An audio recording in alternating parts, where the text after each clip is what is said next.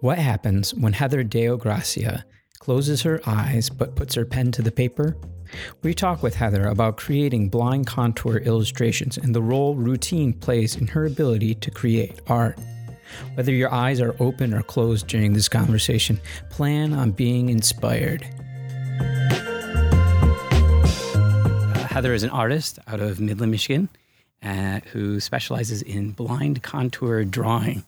Um, so, Heather, for our listeners, maybe you can tell me a little bit more exactly what is blind contour and uh, how does it work?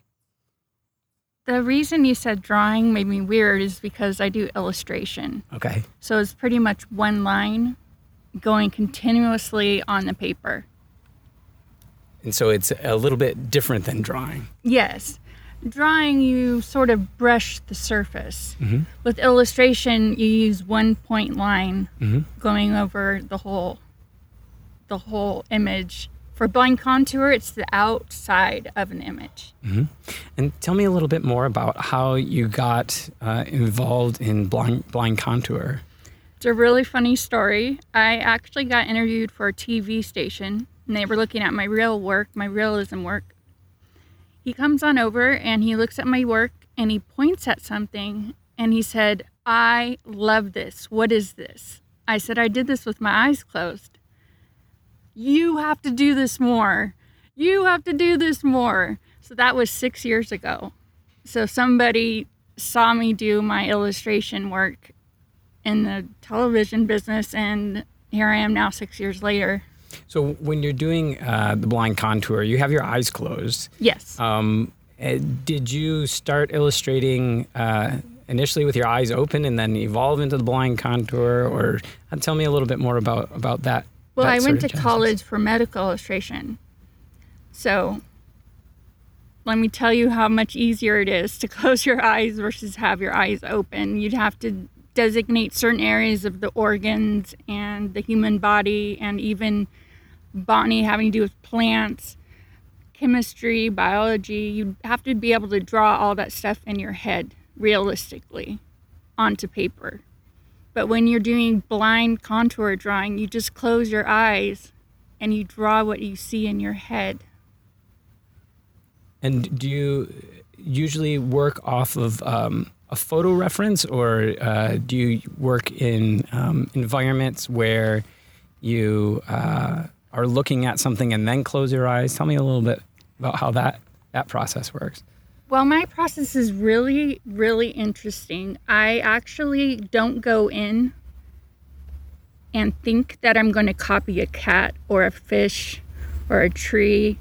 I pretty much go in and think, what would it look like on paper?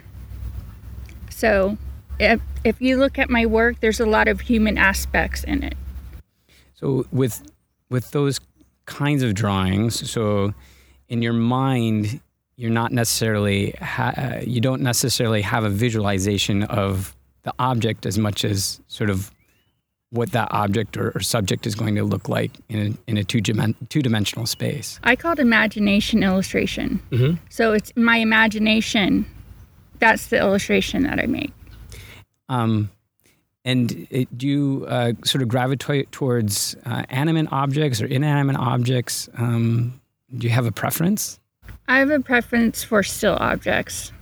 just uh, and tell me a little bit more about uh, about that. Uh, I have this love for making the spine into a curve. And it's such a curve that is not natural, but in my mind is natural. And same with the nose and the face and your hands. They can be drawn out as the bones, they could be drawn out of the skin, they could be drawn out with the blood circulation or your nerves. It's up to me what I want to draw when it comes to that subject. um, and do you feel like sort of having your eyes closed when you're drawing uh, gives you more or less of a sense of control over over the outcome of what your drawing is going to be? It's less control, like all the way. I don't know what's going to happen when I open my eyes. And and I, I guess how do you how do you uh, keep your pen on the on the paper or your pencil on the paper? I'm really, I've been doing it for five years. So I just know, I know the space that I have.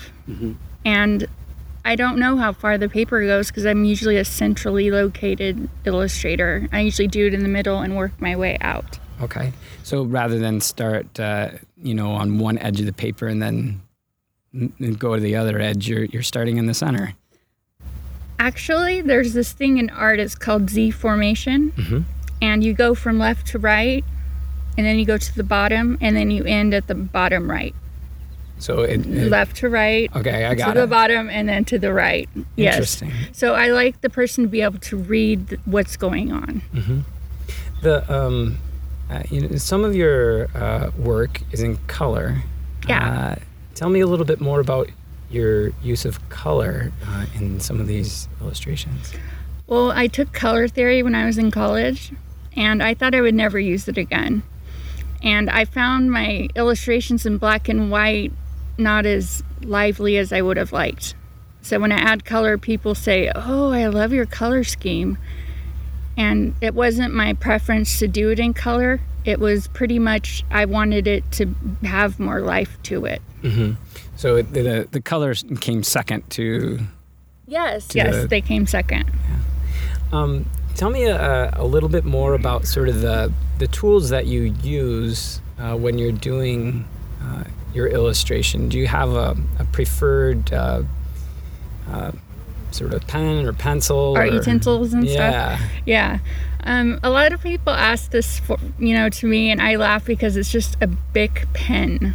So just a big, just a big pen, not real complicated, huh? They'll pay a thousand dollars, but it's for a drawing that I did in a big pen. Yeah. Well, that's that's sort of that's sort of interesting. I I think it's sort of testimony to the the the use of the tools that are available. Huh? yes. Yeah. And sometimes to make the lines thicker, I go back and use a uniball, Mm-hmm. which is another kind of really simple. You could get at Staples if you want to. Yeah. So my drawings, they look fantastic, but the way they're created is something anybody could reach for. Um, when I used to do my other kind of drawings, I have to look at my art room and go left to right on how many things that I have. With this, I sit on my couch and I can just do it. The um, you know, you mentioned sort of sitting on your couch. There is it is it something that uh, you take with you wherever you go, or do you have specific spaces that you find sort of inspire inspire you more than other spaces? I do every single drawing on the couch. That's your space. That's my space. Huh. And um, I did my first show, and I had 75 pieces of art that no one had ever seen before.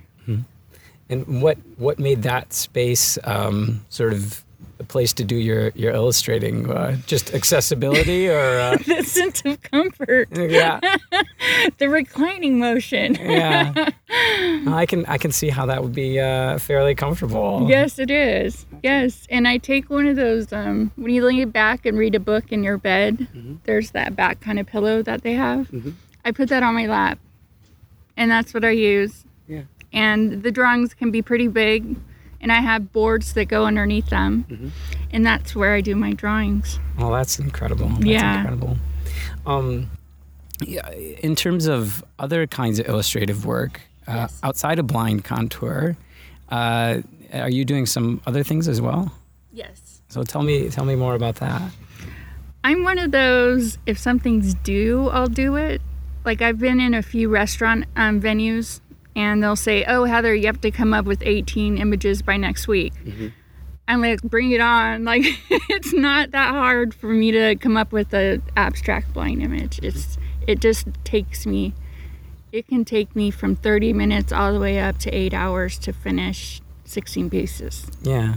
Well, that that after hours of practice, Yes, right? exactly, So, exactly. yeah. And coloring it in though is half the problem. Is Mhm. that for me it's so easy to create it and look beautiful, Mhm. but when I have to go back and color it, there's a lot of room to cover. Mhm. Yeah. Do you use uh, pretty simple tools for the coloring as well?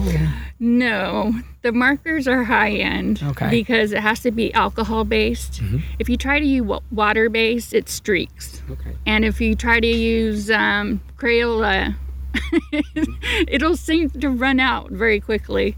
So I have to use Prismacolor ink pens. Do you find that um, in your sort of creativity that uh, you go through periods of um, of drought or uh, um, periods where you're very active um, in terms of the fluctuation of your workflow, or do you find that you, you're you're doing some art or blind contour on a daily basis? I wake up at four in the morning, and that's what I have to do. And honestly, it gets everything out before I have to do anything for my day. Mm-hmm. So I do drawing from about 5 a.m. to probably 8 a.m. So it's a it's a dedicated, committed time of the day that Yes. you're setting aside. Yes. But I just started an art journal, and that's getting me on my drawing end of things. hmm So Is that something that you've been doing for a long time, or what, what sort of caused that initial uh, decision to make it such a r- routine thing for you? Well, I got prescribed a medication. It's called Ritalin. And what happens is within an hour of taking it, all your concentration comes together like magically. And so when an hour passes that I wake up, I can focus on drawing for three or four hours. And it's it's the most loving experience that I can explain to somebody. It's so simple and easy and free for me. Yeah, and and uh, you know, after sort of that drawing time, you go about your day and get other things done. Is that sort of the routine. it is part of my routine. Um, I have so much paper, but I'm getting so much paper from it. Like it's a constant flow of paper. So when I look at my very early drawings and my very recent drawings, I've really gone in a new direction as far as detailing and um, getting in my mind, Heather, you need to push your work a little bit more. Yeah. So I feel like I'm filling out the paper a little bit more. You're talking about how do you know how big to go? Now I'm starting to realize that I can extend a lot further out than I have been. Yeah. The um, sort of thinking about that idea of routine a little bit more. Oh. Um, like, uh, do you do you find that um, uh, you're because you have this routine and you're doing art on a daily basis, that your progress is you're able to see your progress in the same way. Um, uh, as you might if you weren't doing it quite so frequently. Like, Yeah. what's the incremental sort of progress that you're you're able to record or see, or how do things change sort of over time, and how do you observe that? It's really easy. You get a house cleaner. she came in probably about a year ago and she went through the papers with me and I was throwing left pile, right pile, and I didn't want to keep it pile. And she kept saying, Heather, you can't get rid of this work. It's beautiful. It's wonderful. You need to keep it. Mm-hmm. So there was times that I thought stuff was garbage, but she looked at it and saw something beautiful. Mm-hmm. So there's this artistic part of your mind that thinks I'm never good enough or my work in X, Y, and Z can go into different piles of what you think is best to worst. And in, act- in actuality, your worst can teach you how far to be your best. Um, well, Heather, I think that that is a, a good good parting note. I appreciate you coming on the on the podcast here and No problem. um, uh, telling our listeners a little bit more about uh, Blind Contour. Um, and I'll leave a link in the description uh, where people can see um, what you do. Um, but they have to have their eyes open to see it. Right? I, yes.